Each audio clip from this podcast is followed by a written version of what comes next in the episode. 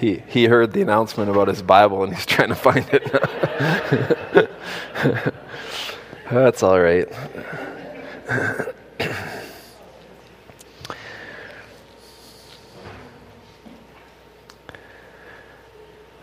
Yeah, it just puts a smile on my face anyway. I, I just love seeing the young people having a heart for the Lord, you know, when they're young, especially of, especially of that age. A lot of them are very, very enthusiastic about Jesus Christ. They're convinced. And, but every day that goes by, every moment of every day, they're bombarded they're bombarded with Satan's lies. They're bombarded with the attack from within of their flesh, trying to convince them that God's not worth trusting, that God's truth isn't true, that there's something else better out there. And you've been facing that for your whole life, too, from the very beginning till right now. And I think sometimes as people think about the hope of going to be with the Lord, sometimes it's just fatigue. It's this fatigue that sets in of um, just getting worn out from this fight. That, that constant battle where we know where our eyes need to be, we know where our focus needs to be, and it's just an unrelenting spiritual battle to get our eyes somewhere else.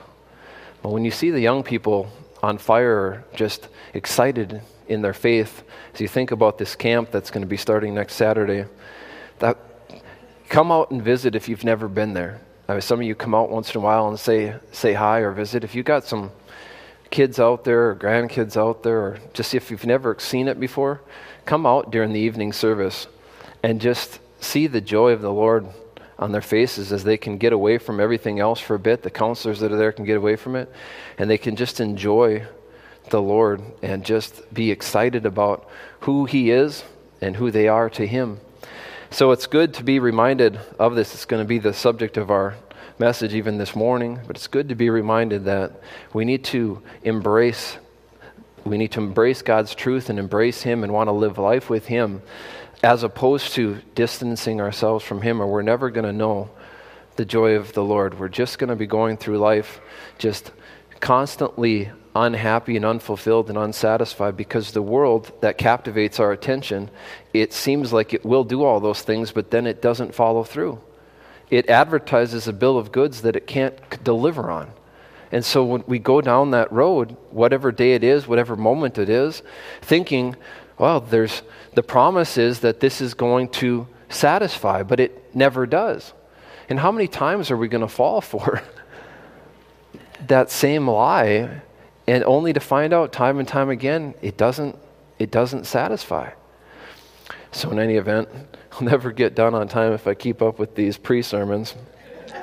Let's start with a word of prayer.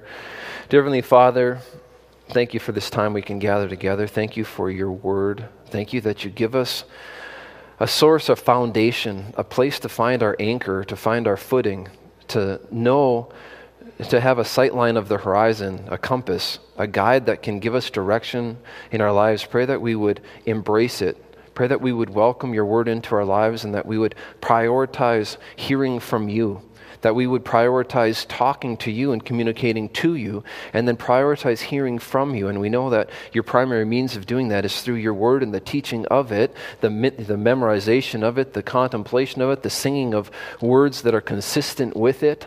We know that that's what you want our minds to be renewed by, by your truth. Pray that we would see that in a world full of lies, amidst self deception from within, trying to deceive us from within. Pray that we would see that your truth is where we have to find our bearing.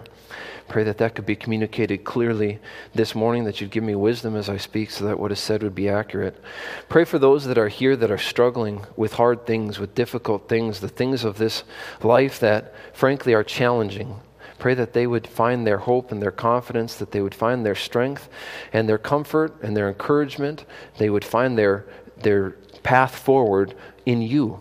That they, we would get our eyes on you and not the storms that we're going through, not our circumstances, not ourselves, but you. Help that to be true of each and every person here this morning, that you could captivate them get their focus on you so that they could weather life's trials and storms in a way that would be a reflection of you into the darkness and the hard things, so that you would be exalted and lifted up even in the face of those difficulties. Pray for the unsaved in our community around us. Pray that we could be ambassadors to them, that we could be a reflection of your love and your light and your goodness into their lives. Pray that we would have a concern and a burden for them, even thinking about this evangelistic outreach at the fair that's coming up here starting in the next week. Pray that you just undertake for those details, that you'd even convince people that it's a cause worth investing in and that they'd be willing to even t- take a stab at it if they haven't done it before, that they could see how it's done here this afternoon after church, and that they'd be maybe wanting to just even observe other people do it, and then maybe try sharing the gospel with their neighbors in this community through that fair outreach this coming week. Just pray that we wouldn't do anything, though, out of a sense of obligation or guilt, but we'd do it as moved and led and directed by your Spirit. Pray for the young people that I was just mentioning before the service.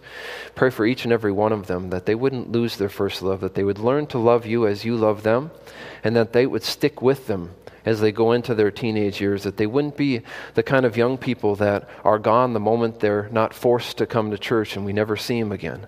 Pray that they would be the kind of young people that you could convince them that you're real and that you could stay real to them as they age and they go through life, that you could uh, stay front and center in their thinking, even as they go through and transition through some of those times in life where people tend to get shaken and get sort of lost along the way.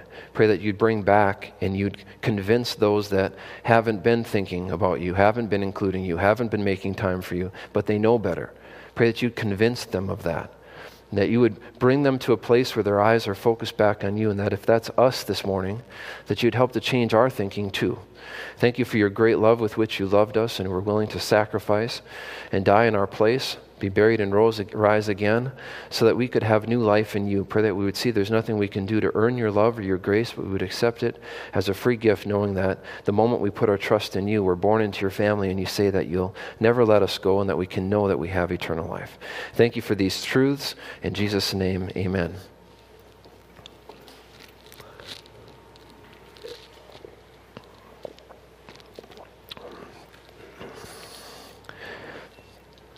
Well, as you can see from our screen here this morning, the title of this morning's sermon is Welcoming God's Word. Welcoming God's Word.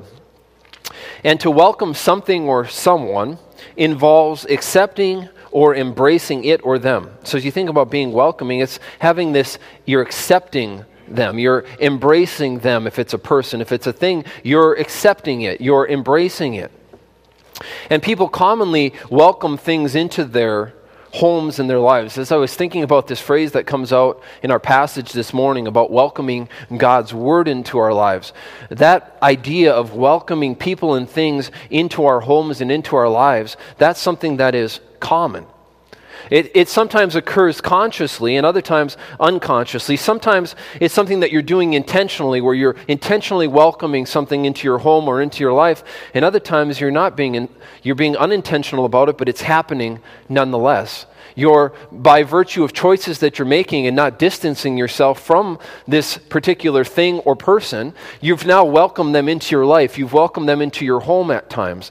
Other times, when you think about it, uh, these things that are being welcomed into your home, sometimes it's done probably according to what I would say is the biblical model, where it's done prayerfully, it's done thoughtfully, it's done carefully, but other times it's not. You're welcoming things into your life. You're allowing, and here's the key, the kicker, you're allowing things to now have influence on your life because you've given them access to your thinking. You've given them access to you. You're living life in close proximity to those things. So you've welcomed them into your life and you haven't thought about it at all. You haven't been careful about it at all. You haven't been prayerful about it at all, not recognizing, though, that each one of those choices whether, again, conscious or unconscious, intentional or unintentional, each thing that is welcomed into your life or is brought into your life, each one of those things has the opportunity to now affect you and to influence your thinking. So some of those things turn out to be beneficial and good and helpful to your life. And some of them turn out to be very, very detrimental and bad, unhelpful to your life. And you could probably, I didn't spend a lot of time thinking of examples, so probably whichever ones I would come up with weren't, wouldn't be necessarily great. But as you think about the things you've welcomed into your life, let's think about something that maybe you didn't put a lot of thought into. Maybe, maybe you did, but I know that in many instances, uh, people who I've talked to, they didn't necessarily put a lot of thought into it. But let's just consider one thing. Um, first thing that comes to my mind because it's something that I, I struggle with spending too much time on it myself is a cell phone. Now, how did a cell phone get into your life? Well, nobody came up to you and pinned you down to the pavement and shoved it into your pocket and said, You must have this. Now, some of you are saying, Well, that's not entirely true. Um, what happened was I had a job, and the job required me to, they said, You have to have this cell phone. Maybe that's true in a limited number of cases. But most of the time, we're talking about something that you welcomed into your life without thinking about it maybe all that much, and now it has access to you. It now has the opportunity to influence you. Not just the device itself per se, but the sources of information and the sources of access that are made possible, the types of access that are made possible by this device in your life. Now, think about some of you young people, young, some of you younger teenagers that are here that are in 10th through 12th grade. Ask yourself, how impactful has that been on my life? Has it, had a, uh, has it had an impact on me? Has it influenced me in some ways? Now ask yourself, and I want you to be honest has it been positive and helpful? Or has it been primarily, if I had to put it on a sliding scale, where would it fall? On this scale. This is very detrimental and this is very positive. On this scale of what benefit it's been to you, where would we put that sliding? I suspect it's been more detrimental to you than positive. It's something that I think in our current culture, I think it's something that I've been convinced that, to be praying about. How can you just learn to leave it behind? How can you learn to, even you come home from school, you come home from work, how can you learn to just throw it in your dresser drawer and leave it there? You actually have to take intentional steps to do it because it's something that becomes a part of a part of your routine. It becomes a habit that's really hard to break. And so if it's always there, it's always kind of calling. It's like a siren song. You know, it's like this idea of just calling you to disaster, really. But can you, can you set it apart and, and utilize it in ways that would be beneficial. Now, are there beneficial aspects to that connectivity, to that access that you have to people, access you have to certain kinds of information? Are there positive things you have access to? And the answer is yes.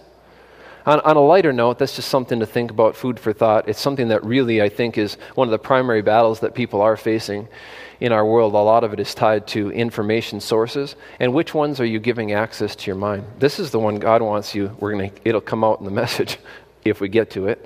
Uh, uh, this is the one God wants you to give access to your mind. This is the one God wants you to bring into your home and welcome into your life. This is the one that can positively influence and help you. So that's just one example. Other, other, examples, you might think of are things that you've allowed or welcomed into your life. Sometimes it's a friendship, right? Sometimes it's a person that you have sometimes without really trying too much. It just sort of happened that you ended up spending time with this person. You found you had a few things in common. Next thing you know, you're you know, you're invited to the same things or you start to hang out and all of a sudden you have this new friend in your life. As that, that happens, right? That's how that happens. Now, sometimes that person, though, that's now you've welcomed them, you've given them access to influence your life. Ask yourself, be honest about each and every, like think of them on a one by one basis. How beneficial has it been to them? How beneficial of an influence have you been in their life? And the flip side of that is, how beneficial has it been to you? How beneficial have they been to you? What kind of an influence have they been on you? Has it been positive? Some of you, some of you married those people. That's on you. That's not. There's a song lyric that I used to sing to Stacia when we were younger. But the artist, he has a catchy little tune, but he says, I am the mess you chose. and I thought that was class. I thought that was kind of good when I heard it. I was like, you know what? Um, we have to deal with, we have to live with our choices. You know, she's been regretting it since, but let's not get into my marriage too much this morning. Think of other things. You can be lighthearted about this. This, this doesn't all have to be really deep. Think of things you've welcomed in your home. Say, a cute little puppy. You know, I talk about that often because I have a one and a half year old Australian Aussie doodle, Australian doodle, that barks at everyone she sees aggressively. I'm a pastor of a church. We live at a church most of the time. It hasn't been an ideal scenario. But you welcome these pets into your home. Well, they're not doing that when they're this big. They grow up to do those things. And so, but you you welcome it. And what kind of an effect has that had on your home? Some of you welcomed you can you could think of other examples. I'm doing this just off the cuff, the things that you've welcomed into your life, things that you've accepted or that you've given access to your life, and not all of them have been positive. That's the point. Some of them have. We need to pray for discernment. We need to think about which things are a part of our lives that we could do without. He, God is trying to make us aware of those things so that we could jettison the baggage and we could cling to the things that are positive and noble and good and helpful and useful and beneficial to our spiritual well being. Those are the things that we want to cling to. The rest of it, now I'm not talking about your husband. The rest of it, though, some of it can go, right? Some of it can be left behind. When you think about laying aside the weights and the sin that so easily ensnares us or besets us and running with endurance or patience the race that is set before us, what do you think it means to lay aside weights? It means to lay aside the things that are hindering us that aren't helpful to us? Why are we beating our heads against a wall? We're doing it to ourselves. Why not let go of some of the things? Now, some of it is not even people, it's not even things, it's past experiences that we can't let go of. It's thoughts and feelings, it's hurts and, and difficulties that we are wallowing in and not letting go of. It's failures and regrets and remorse that we can't, we can't let go of. We need to let go of those weights too, so that we can do what? We can lighten the load. If you're a runner, show of hands, how many runners do we have in here today? One. We have one. Okay. I don't blame you, friends. Uh, running's. I ran cross country for two years. I played football, ran cross country, went back and played football. It was the negative influence of friends that got me to run cross country for two years.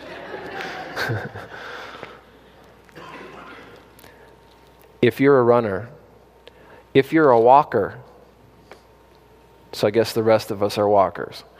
So we got a, one runner and, and then walkers. But if you're a walker, is it easier to walk if you're not carrying anything?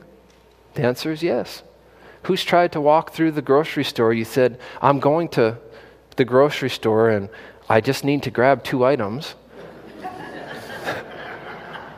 You're all laughing already. You know this, you know this story. I only need these two items.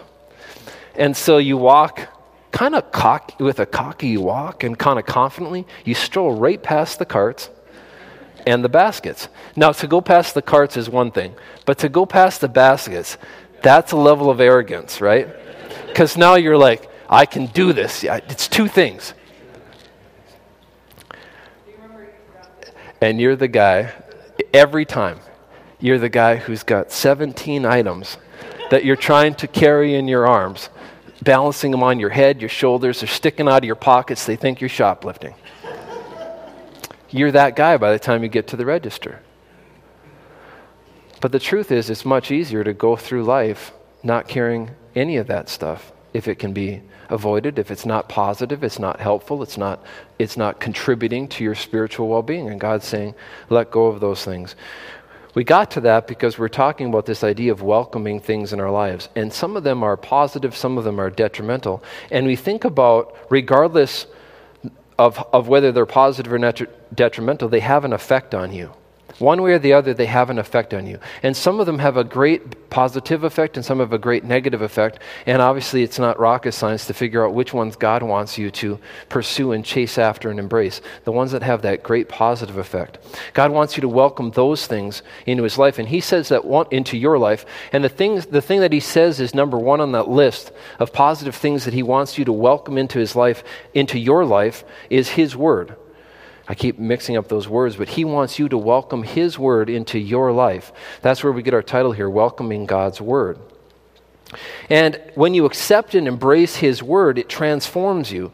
It produces positive spiritual results in your life whenever you're presently trusting or believing it. See, to just welcome something into your life welcome something into your home but not appropriate it, not utilize it, not think about it, not take advantage of it, not spend time with it, not interact with it, that doesn't benefit you at all, other than you have this thing, you have access to it, it's there. You made the right first choice where you saw some value in it, so you welcomed it into your home. But how useful is it if it sit in the corner of your home, but it's gathering dust? And you can think of things that you welcomed into your home that had the potential to be beneficial to you. Let's talk about your physical health. There was things that you welcomed into your home that had the benefit or the potential of being physically beneficial to you. Okay, I'm talking about the broccoli and the cauliflower and the exercise bike and the and it's gathering dust.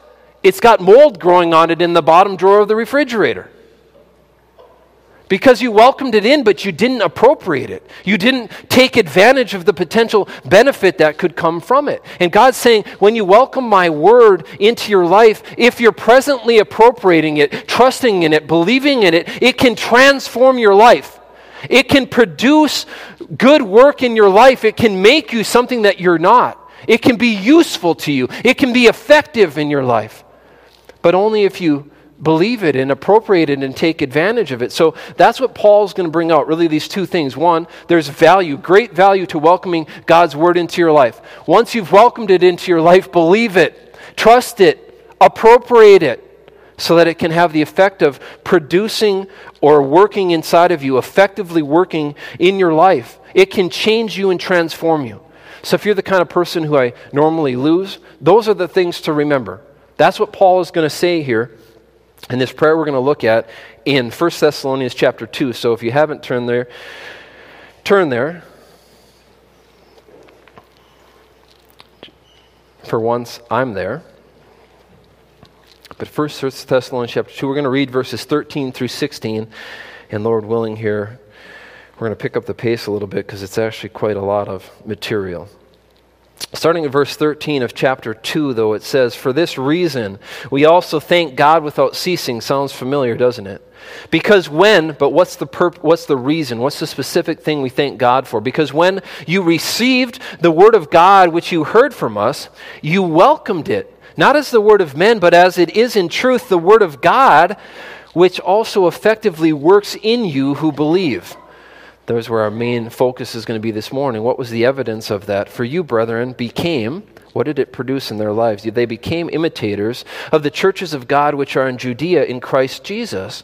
For you also suffered the same things from your own countrymen, just as they did from the Judeans. Now, what did the Judeans do? To cause suffering. They killed both the Lord Jesus and their own prophets. That's been a history, that's a short summary of the history of the rebellion and rejection by the Jewish nation over the years of God and His truth. They killed the Lord Jesus, and in the past, he's talking historically, they even killed their own prophets and have persecuted us in the present, and they do not please God and are contrary to all men. Contrary in what sense? That they're inhibiting or preventing the gospel message from from spreading. You see that in verse 16. They're forbidding us to speak to the Gentiles that they may be saved. So, as always, to fill up the measure of their sins, that's what's stopping them from doing this. They're more focused on darkness than light. But the wrath has come upon them to the uttermost, or finally, and we'll look at that later. So, that's our section here this morning. Let's start with verse 13. This is where we'll spend the bulk of our time. For this reason, we also thank God without ceasing, because when you received the word of God which you heard from us, you welcomed it, not as the word of men, but as it is in truth the word of God, which also effectively works in you who believe. So we also thank God without ceasing, represents another, ex- another example of expressions of gratitude being common components of Paul's conversations with God. And you could say prayer, but one of the things that I don't honestly like about prayer, it's not a bad thing, it's not a big deal. It's just that prayer prayer is talking to God. It's having conversation with God. It's living life with God. One of the things that is a carryover from some of our past, some of what we've known from tradition, from I wouldn't even call it Christian tradition because it's a lot of it wasn't even believing in Christ. It was Christian in name only. But a lot of what we'll call even traditional Christian ways of going about things, one of the things that was filled with tradition was prayer. And so, even though we were saved out from some of those Christian traditions that weren't rooted in the Bible directly, we carried some of those things over into our lives and we've never really fully been able to shake them. Well, what do I mean by that? We don't have conversations with God. We don't have impromptu praying our way through the day mentality. We have more of a mentality of prayer as the sacrosanct thing that we do in very specific times in our lives. And we earmark and we box out certain ways of doing it. We, we focus on our posture, we focus on the timing, we allocate it to certain places in our day, and that's where we talk to God. And God's like, No, I want to live life with you. I don't want to live some life with you, I want to live all life with you. Now, don't be sitting there writing, Pastor says it's wrong to set aside specific times to pray. That's not what I said. I said we don't want to earmark, earmark or limit God to we're only going to talk to Him in these specific times. Yes, sometimes you, in order to be effective at praying, you have to be intentional about saying, I'm going to block out this period of time so that I'm not distracted by everything else that's going on. That might be very necessary and very useful. It just shouldn't be the only time that we think about prayer in these compartmentalized ways. We want to think about prayer in sense of I'm walking and talking and living life with God every moment of every day. He's with me all of the time. And I'm sharing and engaging and involving Him. That's the word I was looking for. I'm involving Him in my life. So, again, we talked about it a number of lessons earlier, but this idea that Paul brought out, even in his prayers, this idea of praying without ceasing, this idea of praying your way through the day. And so that's what Paul is talking about here. Again, we have this reminder that a critical or a normal component of his prayers that we're seeing, though, are these expressions of gratitude as he has this conversation with God. He keeps talking to God. And he says without ceasing, but that's just referring to a mentality of continuing regularity. This idea that I'm consistently talking to God, and one of the things that is becoming a part of that is that I'm expressing gratitude. Now, think about your own life, because what should the takeaway here be? The takeaway, because it's been covered over and over again, is believers have a lot to be thankful for. That's the part you have to start with. You'd never get to the part where you're thanking God or expressing gratitude to God without ceasing or with continuing regularity. You'd never get to that unless you recognize how blessed you are. You are blessed. There's a song that we've been thinking about doing.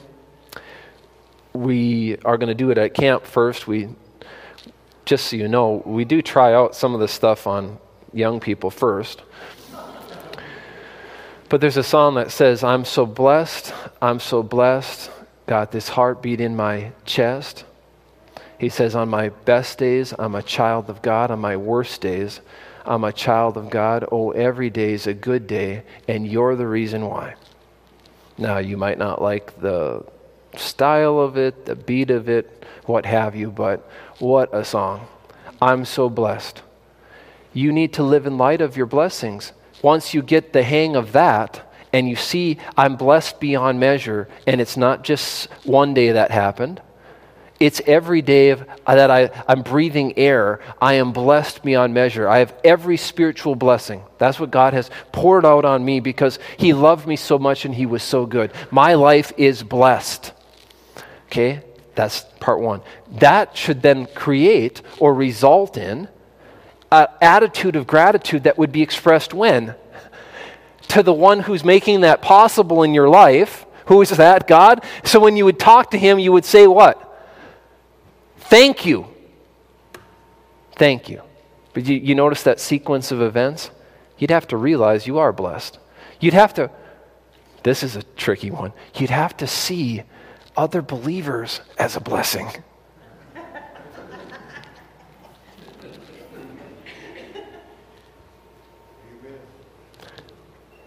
Once you saw them as a blessing, you could thank God for the, what, the, what He's doing in their lives, for how He's impacting them, how He's pouring himself into their lives and working with them and bringing about changes, and he's using them, then you could celebrate that too.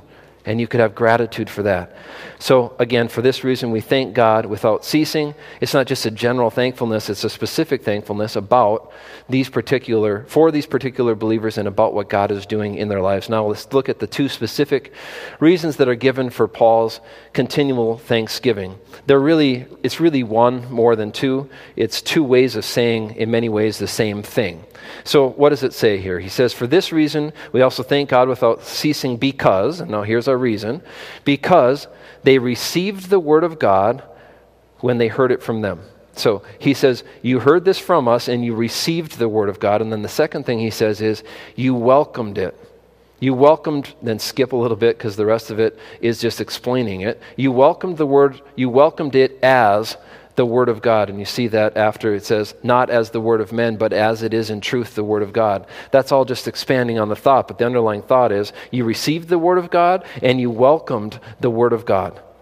Now, that was cause, that was the cause for praying to God with his heart of thanksgiving and doing it with this continual regularity, as Paul observed this happening in their lives. You received and, and you welcomed the Word of God. Now, received some people actually have the opinion that the two words are not different, they're the same word.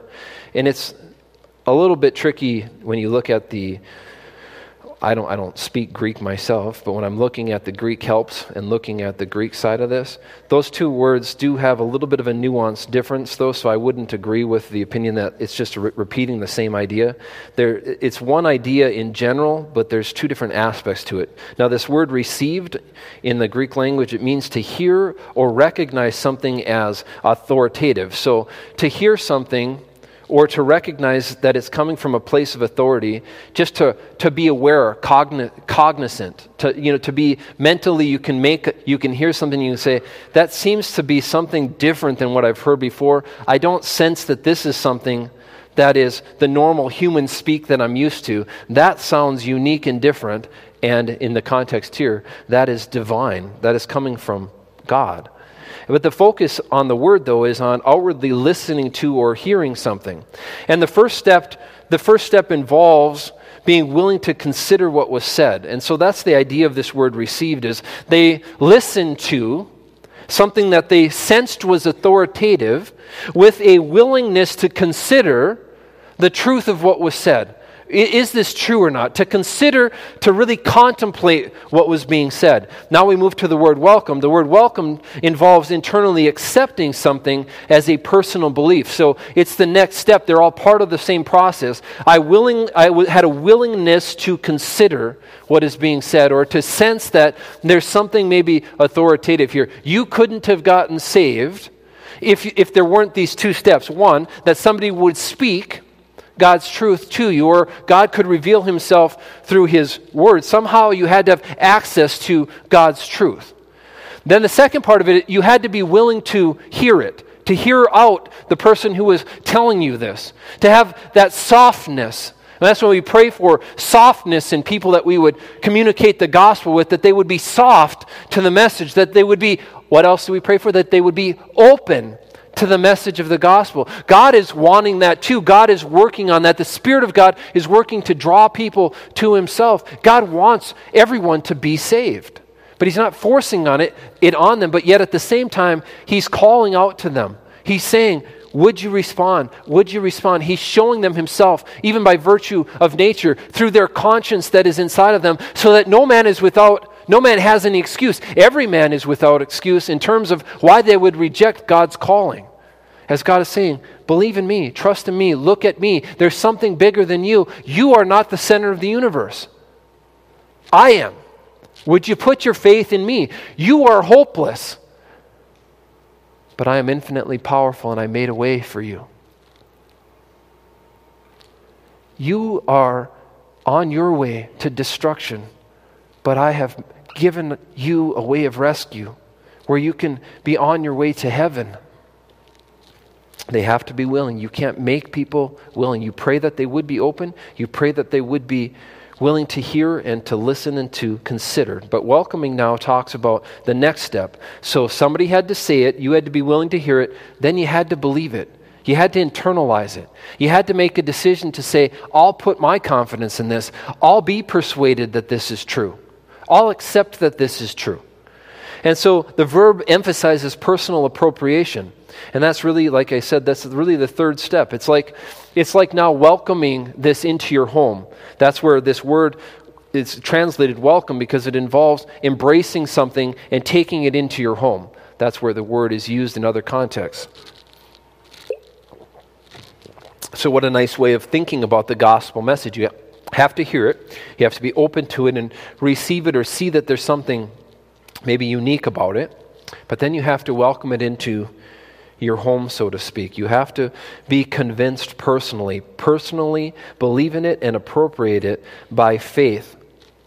That's how it becomes you now tied to you directly instead of just something that's out there available, but it hasn't been grabbed hold of. You haven't accepted it. That's why that we love the language here. We talk about it often in our church about Ephesians 2, 8, 9. We love the language, the description of grace, though, as a gift that is either accepted or, re- or rejected. You receive a gift or you say, No, I don't want it.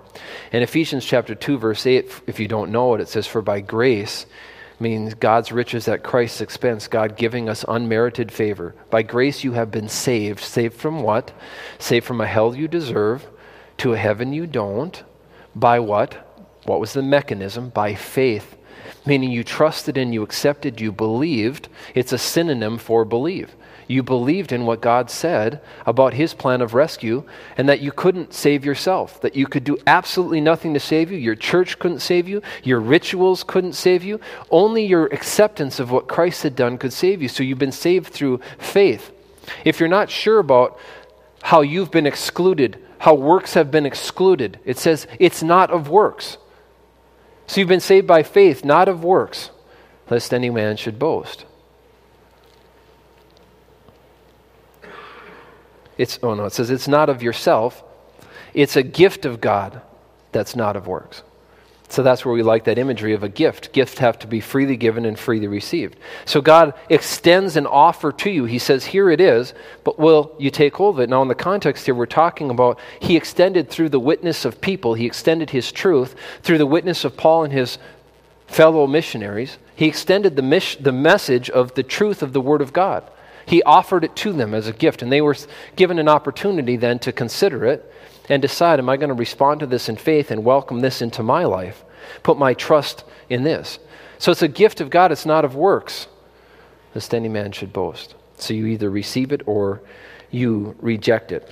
So that's our word for welcoming. And as you think about welcoming something into your home, I touched on it earlier, but the preaching of God's truth has no personal value unless it's practically appropriated by the hearer. Just hearing truth isn't any good just being interested in the truth and bringing it into your home without believing it isn't any good. Having believed it once, but now not continuing to trust it and depend on it and rest in it and be guided by it and be led and directed by it and to find our bearing in it, that is useless too. So now you have this great treasure that is God's Word that is in your home You've welcomed it in. You put your trust in Jesus Christ. You're now a child of God, and He's given you all the direction you need for your life. And it's like saying, Good enough.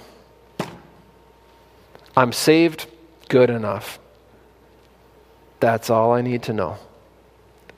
Now I just live for myself. A gal described that. I heard this the other day. She said, oh, I'm saved, but I'm just living in the world.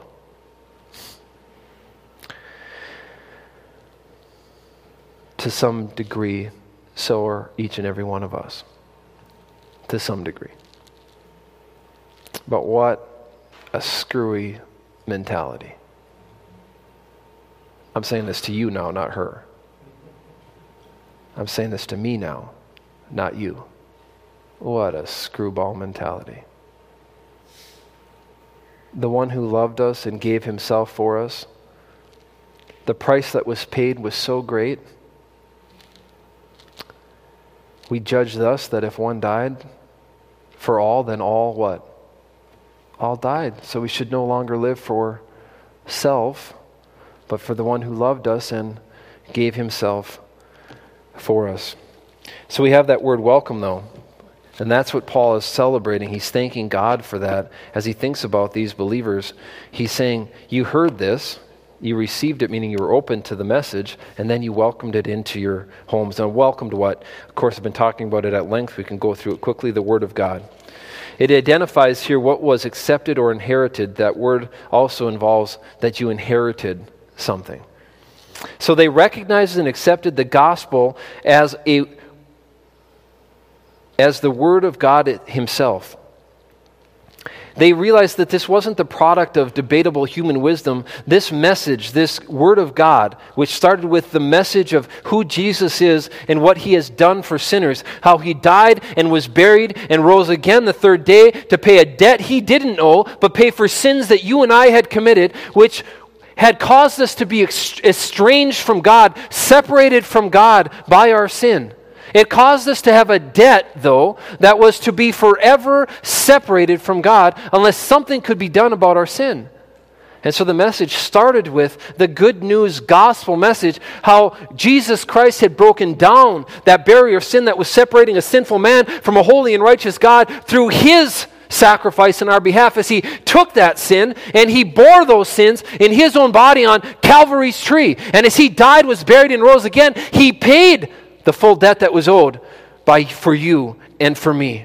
So that if the debt was satisfied, we now could have access to God, but only if we would appropriate or have the blood applied to our sin, to our debt, so that our debt could be paid. See, the sin was paid for, the payment was made, the payment is available, but the payment hasn't been applied to every single person because the condition of it is will you accept the payment that's been made available by faith alone, by grace alone, in the finished death, burial, and resurrection of Jesus Christ? Will you trust in that? So that was the message, the original message as you think about the Word of God. It started with the Word or the message of the gospel, and then Paul taught them many other things about God's truth.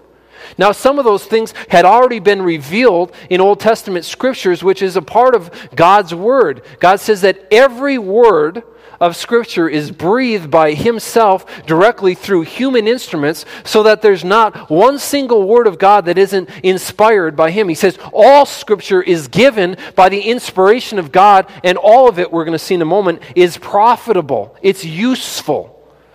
And so as you think about that, actually, I cut that part out, so we won't see that in a moment.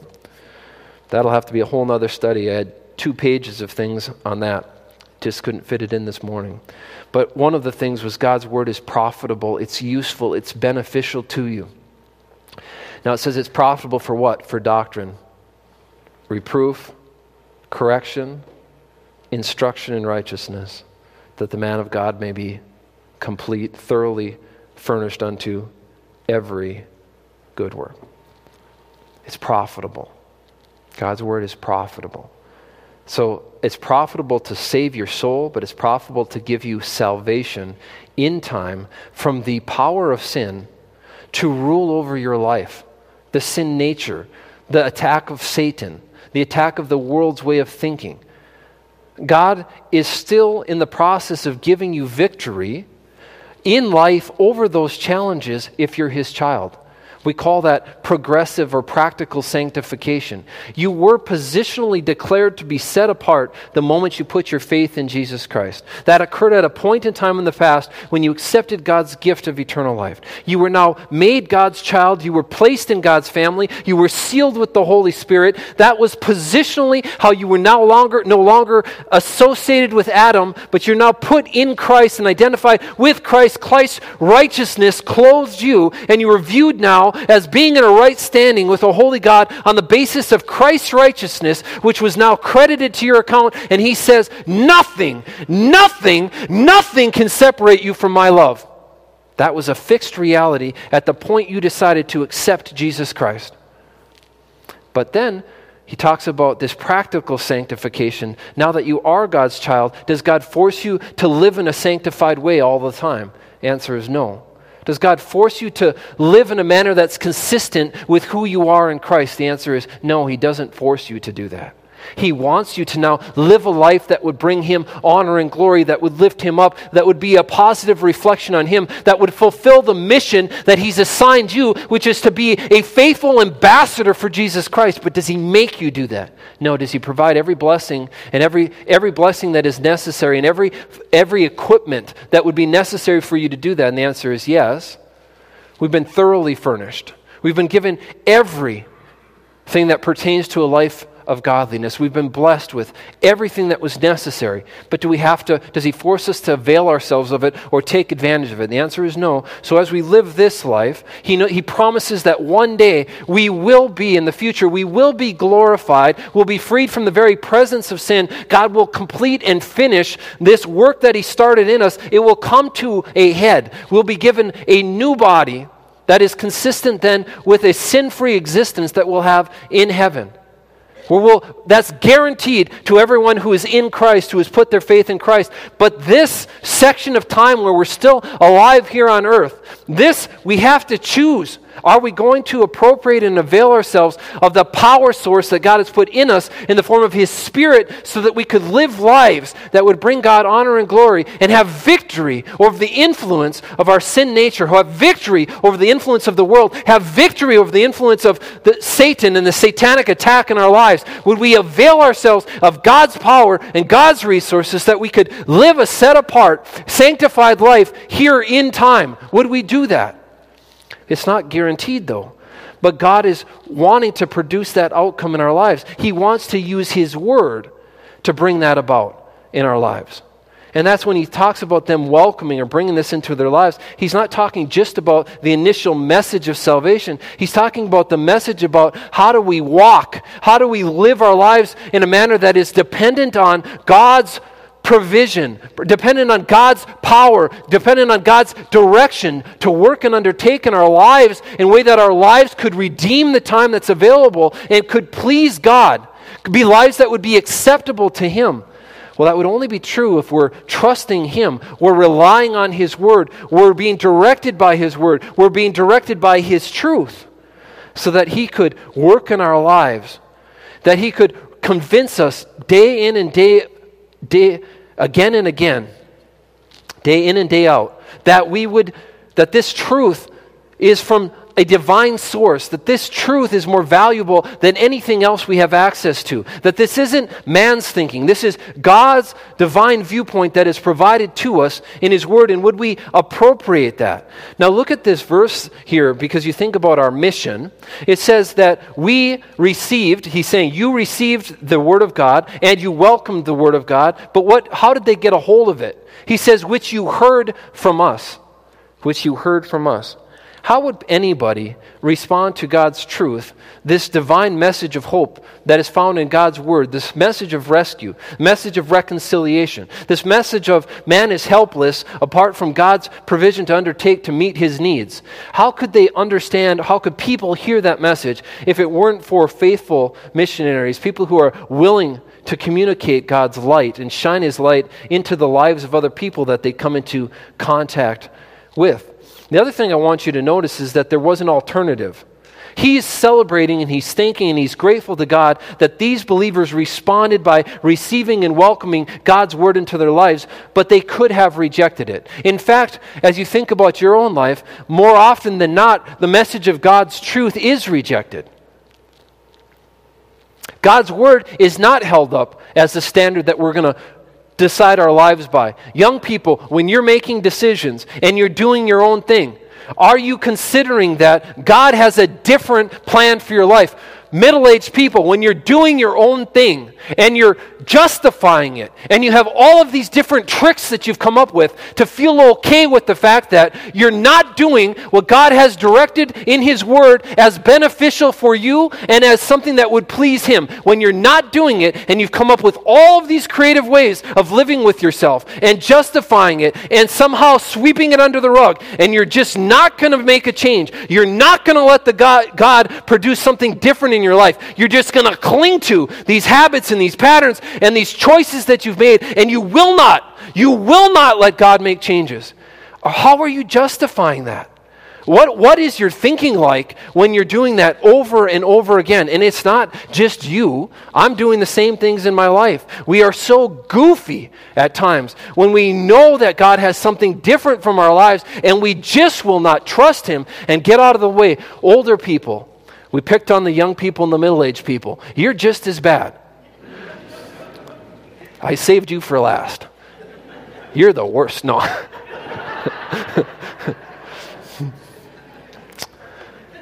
Some of you have had a lot more practice with sugarcoating things and sweeping things under the rug and justifying this, that, and the other thing. Things that, in fact, are directly contrary to God's word. And you have all kinds of reasons for why it's okay and why you're just not going to change. It's not too late, you're still alive. God's been wanting to make those changes. He's been wanting to. He still wants to. He says, I will make those changes if you'll let me. Will you let me do that? It all comes back to, though, is God's word going to be the thing that's going to influence me? We talked about you're welcoming these things into your life. Welcome this into your life a little bit more in a way where you're actually open to allowing God's word and his viewpoint to permeate our thick skulls so that he can bring about some changed thinking. And once he changes our thinking, he'll change our lives. He'll transform our lives when we can be renewed by this and get this into our thinking. I was thinking about this the other day. One of the things that we struggle the most with is that very often when our thinking is wrong, when it's false thinking, we have actually convinced ourselves that it's right thinking. And so the reason it's difficult to make a change is because we've already convinced ourselves that what we're thinking is in fact true. So, in fact, when you talk to a person like this, they're very genuine and very authentic and very passionate about their viewpoint because they're convinced it's true. In fact, they're some of the most sincere people that you could, re- you could meet. They're extremely sincere in their belief about whatever it is that they've convinced themselves about. So it's hard to deal with because you, you have to break down the fact that this thing that they think is true, that they're passionate about, sometimes it's the only thing they've ever known, something that they're very, again, sincere about, that it's in fact not true. And I was, I was, I wish I had this example a little bit better, but it really hit me hard at camp, at senior high camp, because we had a little incident. This is a fun incident, not a, not like incident, ooh. Isn't it funny how if somebody says incident, you're like more eager to hear about uh, something? Okay. we naturally go to the negative on things. It was a positive incident. It was funny. What happened was there was a girl who was wearing a shirt. I believe the shirt was, I'm going to get this wrong. This is what wrecks the story is when you don't have your details straight. I think this, I think this shirt was like a light gray, bluish gray. But the girl who was wearing it, somehow it came up in a conversation. Somebody said, I like your blue shirt or your gray shirt or whatever. And they said, It's a brown shirt. My shirt's brown. And that counselor thought that was kind of funny. So they asked a few people around there, What color do you think this shirt is? And the counselor started getting mixed re- responses. Some were saying the shirt is brown, and some were saying the shirt was bluish gray may not be the right colors, okay? Don't like f- fixate on that. And so then he, he came up to me before one of the meals. You know, during the meals, we will do different games and stuff while they're eating or whatever. He said, he said, uh, you know, this would be funny. Like, let's take a poll for the whole camp.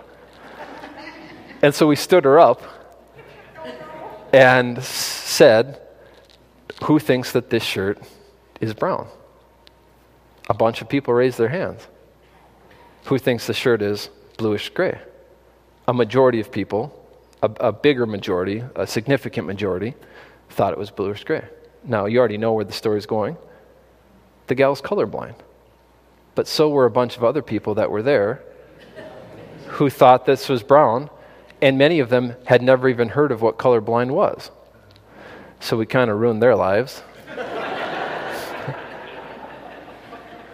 It's like I had gone through I had gone through like 17 years of life not knowing I had this indentation in my right ear here. Literally nobody had ever told me I had never noticed it. And someone was kind enough one day to say, "Hey, you got a dent in that one ear." and my life has never been the same. but here's what I'm getting at. This is, this is a really important point because it hit me so hard. Not at the moment. It was just funny at the moment. I didn't think anything really of it. But as I thought about it more and more, I, I've been struggling a little bit with dealing with people who are just 100% convinced that they're right, but they're 100% wrong. And you see this in our culture today, right? Could be about any number of different topics where the reason that they can't respond to truth is because they are 100% convinced that what they're experiencing is true. And that example jumped out at me a week or so later, or two weeks later, and I'm like, that's the exact way to explain or understand what it is that they're going through. That girl, the only thing she had ever known was that when she would see certain colors that were in fact bluish gray, she, all she ever saw was brown. She was 100% convinced that that was what she was seeing was true. What she was perceiving was true. Because to her, that's what she, what she saw. Because she was 100% convinced that that's what she was seeing, she was extremely sincere in her belief that what represented that color to her was, in fact, brown extremely passionate in her perspective that that is what's true. And in some ways, until somebody could love her enough to ruin her life, but somebody had to notice that her thinking on this topic was wrong, even though it was sincerely held, only thing she had known and authentic to her, it still was wrong and had to prove it to her by showing her that the vast majority of people, an overwhelming majority of people, know that your perception of things here is incorrect. And I'm probably not doing justice to that, but I, I hope you're seeing what a useful example that is. People can be as sincere as they want about anything they want. But it doesn't make them right, it just makes them what? Sincerely wrong. And we don't change the standard of what's true. The color of her shirt is bluish gray, period, full stop. It doesn't matter what her perception of that color is. It doesn't make it true. It just makes it her flawed perception. God's truth is not flexible. God sets out what is true and He says, This is the only thing that's true because I'm the only one who's true. So we don't find our truth in life experiences or perception. That's just life experience and perception. We find our truth in the source of truth, the word of truth, which is God's word. So let every word of God, let every, let, let every word of God be true and every man a, a liar. Just because it's just because they are convinced of it doesn't make it true in any event. Really valuable point as we think about the Word of God and welcoming that into our life and having that be the standard that we're going to insist on going back to. Now, too many of us think we're doing that and we're not doing that because you have each, each and every one of you has deeply held views and beliefs and convictions about different things. And often, as often as not, I would actually say, as often as not, they're not actually informed by a direct principle or passage from God's Word. They're just your deeply held beliefs and convictions that are a part of your culture and your upbringing and your perspective, too. We have to challenge ourselves and to ask ourselves, where did this thing or this idea that I have that so I'm so passionate about, where did I get that from? And instead of cherry picking some verse completely out of context and trying to use that to support that perspective, what does God's word actually say about it? We know that we shouldn't do that. We know what we shouldn't use the, God, the Word of God pretextually, meaning taking things out of context, not considering how that Scripture lines up with other Scripture. We know we shouldn't do that. We won't, we won't allow anybody to do that as it relates to core doctrines like the gospel and eternal security, but we'll do it as it relates to all these other kind of wonky ideas that we get. And I've seen that with believers. You ask them about some belief that they're preaching to everyone that will listen. Where are you finding that in God's Word? Usually they don't know. If they do know, it's some kind of a passage that they're completely stripping of context and twisting for their own ends. So we're guilty of that. That is something that can happen if we're so if we put our we come to our conviction first and then we try to support it from God's word second. We have to be focused on God's word first so that God's word can produce the convictions second. The order matters, people. As I think about my own thinking in my own life, the order matters. God's word is supposed to lead me to have convictions and, perspe- and, perspectives, not the other way around.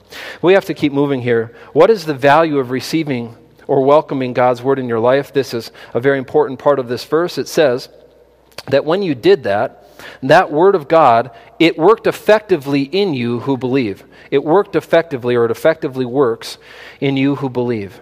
And you think, what a great promise that is. As I take in the Word of God, as I welcome it into my life, as I'm willing to accept it and trust it, then it can work. It can have effective work in my life. And biblically, God's efforts to transform believers and generally undertake in the human realm are referred to in terms of God working. We call this, to some extent, it's personification, where we're applying human qualities or human ideas to God, but that's how the Bible makes it so we can understand it. God is working in our lives. And here's just a few quick examples of how that language is what God uses about how God is working. But here he's saying God this is just how God works, generally speaking. And now, in our context, he's talking about God working through his word.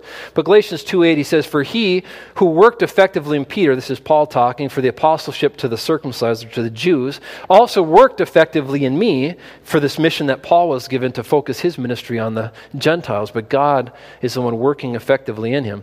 Philippians 1 6 says, Being confident of this very thing, that he who has begun a good work in you will complete it until the day of Jesus Christ, the good work that God is doing in our lives. Colossians 1:29. There were others I cut them out for time, so obviously it didn't help. But Colossians 1:29 to this end, I also labor striving according to his working, which works in me mightily.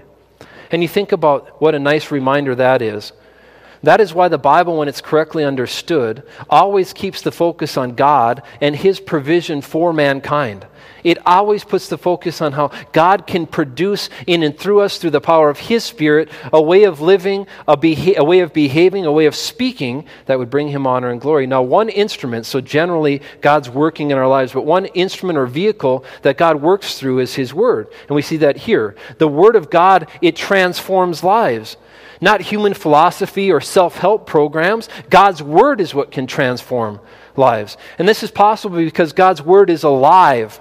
God's word is powerful. That's how he can change lives with his word. Hebrews 4:12 is familiar to most of you for the word of God is living and powerful and sharper than any two-edged sword, piercing even to the division of soul and spirit and of joints and marrow and is the discerner of the thoughts and the intents of the heart, meaning God's word is so powerful because it's alive. It can change our lives. It can cut to the very core of who we are and what we're thinking, and it can change our thinking. And by changing our thinking, it can change our lives. It also, the Word of God works to produce spiritual growth in our lives. That's what he's talking about here when he says that the Word of God is effectively working in you who believe. 1 Peter 2 2 says, As newborn babes, desire the pure milk of the Word. For what reason? That you may grow thereby so that you can grow, desire God's word. James 1:21 says, "Therefore lay aside all filthiness and overflow of wickedness." The King James says superfluity of naughtiness, my favorite phrase in, in the New Testament in terms of just where would you ever hear that? Superfluity of naughtiness. That's you. Superfluity of naughtiness.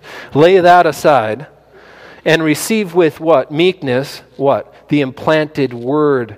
Now, what is it capable of doing? Saving your souls. Who did he write this to? Believers. He's not talking about first tense salvation here. He's talking about providing salvation over the power and the influence of sin in your daily lives. So you think about how God wants to work and change and transform us through His Word, but what does it require? It says you have to believe. In you who believe. Who will be who will be having this the word of god effectively work in them it says in you who believe that's who but the condition there's a condition here you have to believe and believe is present tense active voice meaning god's not making you believe the subject you is producing the action, meaning you are choosing to believe and trust, take God at His word.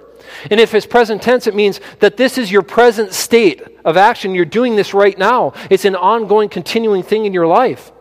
So the focus is on their present state of faith that they're presently believing. When they're presently believing, what's happening?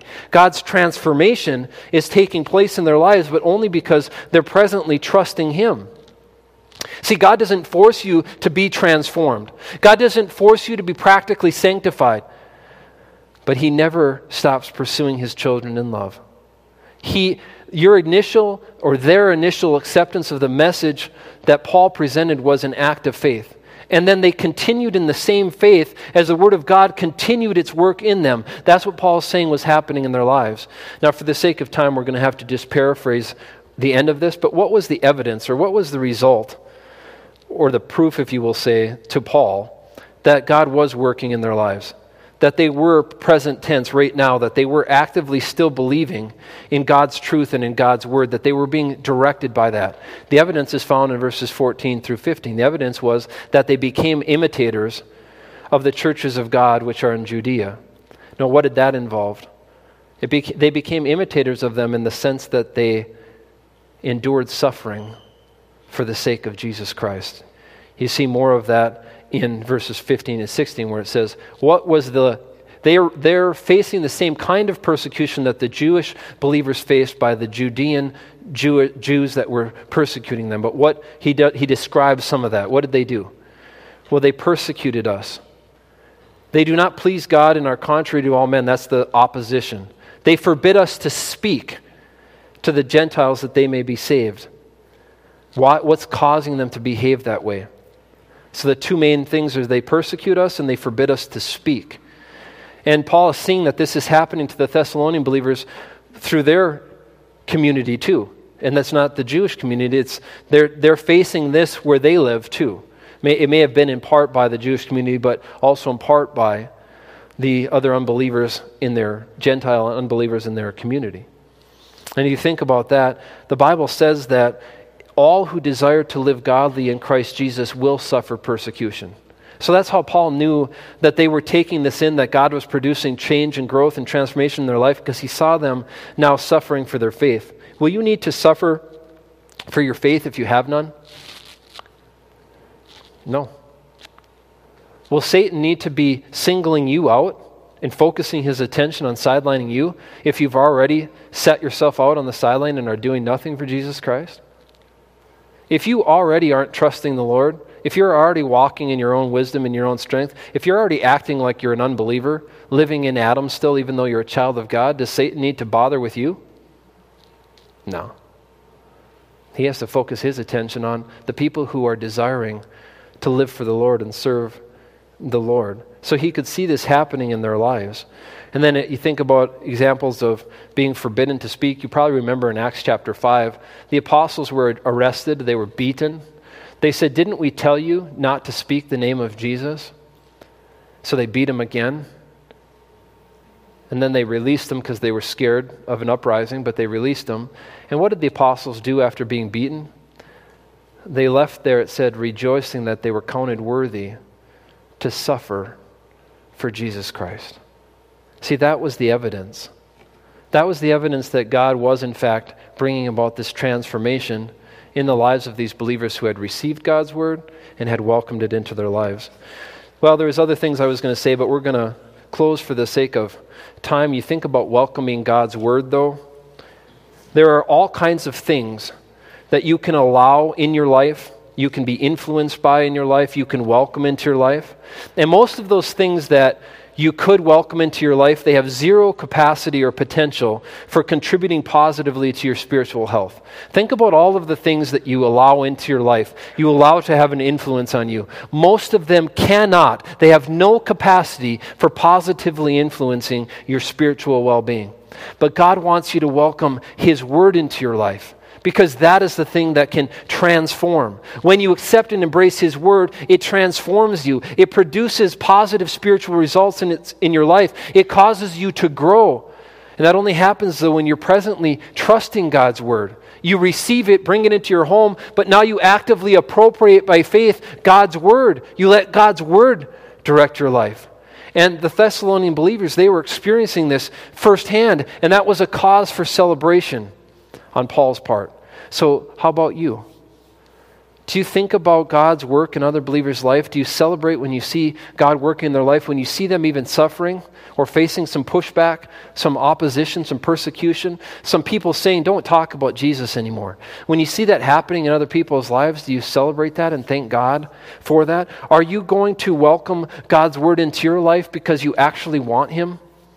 To change you, the thought I want you to leave with this morning is think about all the things that you've been resisting and refusing to let God change in your priorities, in your thinking, in your behavior, in your words, in your speech, in your in every aspect of the way that you exist. Think about the things that you have just you will not let the Lord have his way with. And then pray about it. Say, "Lord, soften me. Make me open." To the transforming effect of your word. Get me into your word. Help me to prioritize even the times that are a blessing that I have available to come and hear God's word. Help me to prioritize fellowship with, fellowshipping with other believers around God's Word. Help me when I get together with people to meditate and converse around God's Word instead of all these other things that couldn't possibly encourage or lift up or transform or promote spiritual growth in people's lives. Let's pray. Dear Heavenly Father, thank you for this time we could spend here together. Pray for your upcoming camps starting on Saturday that you'd undertake there. Pray that we would have hearts that want to let you make changes in our life. Pray that we would be welcoming your word practically in our day to day lives, that we would be focused on it, that we would see that that's the way that we can have renewed minds and minds that would be thinking appropriately and focused on the right things. Thank you for your great love with which you loved us. In Jesus'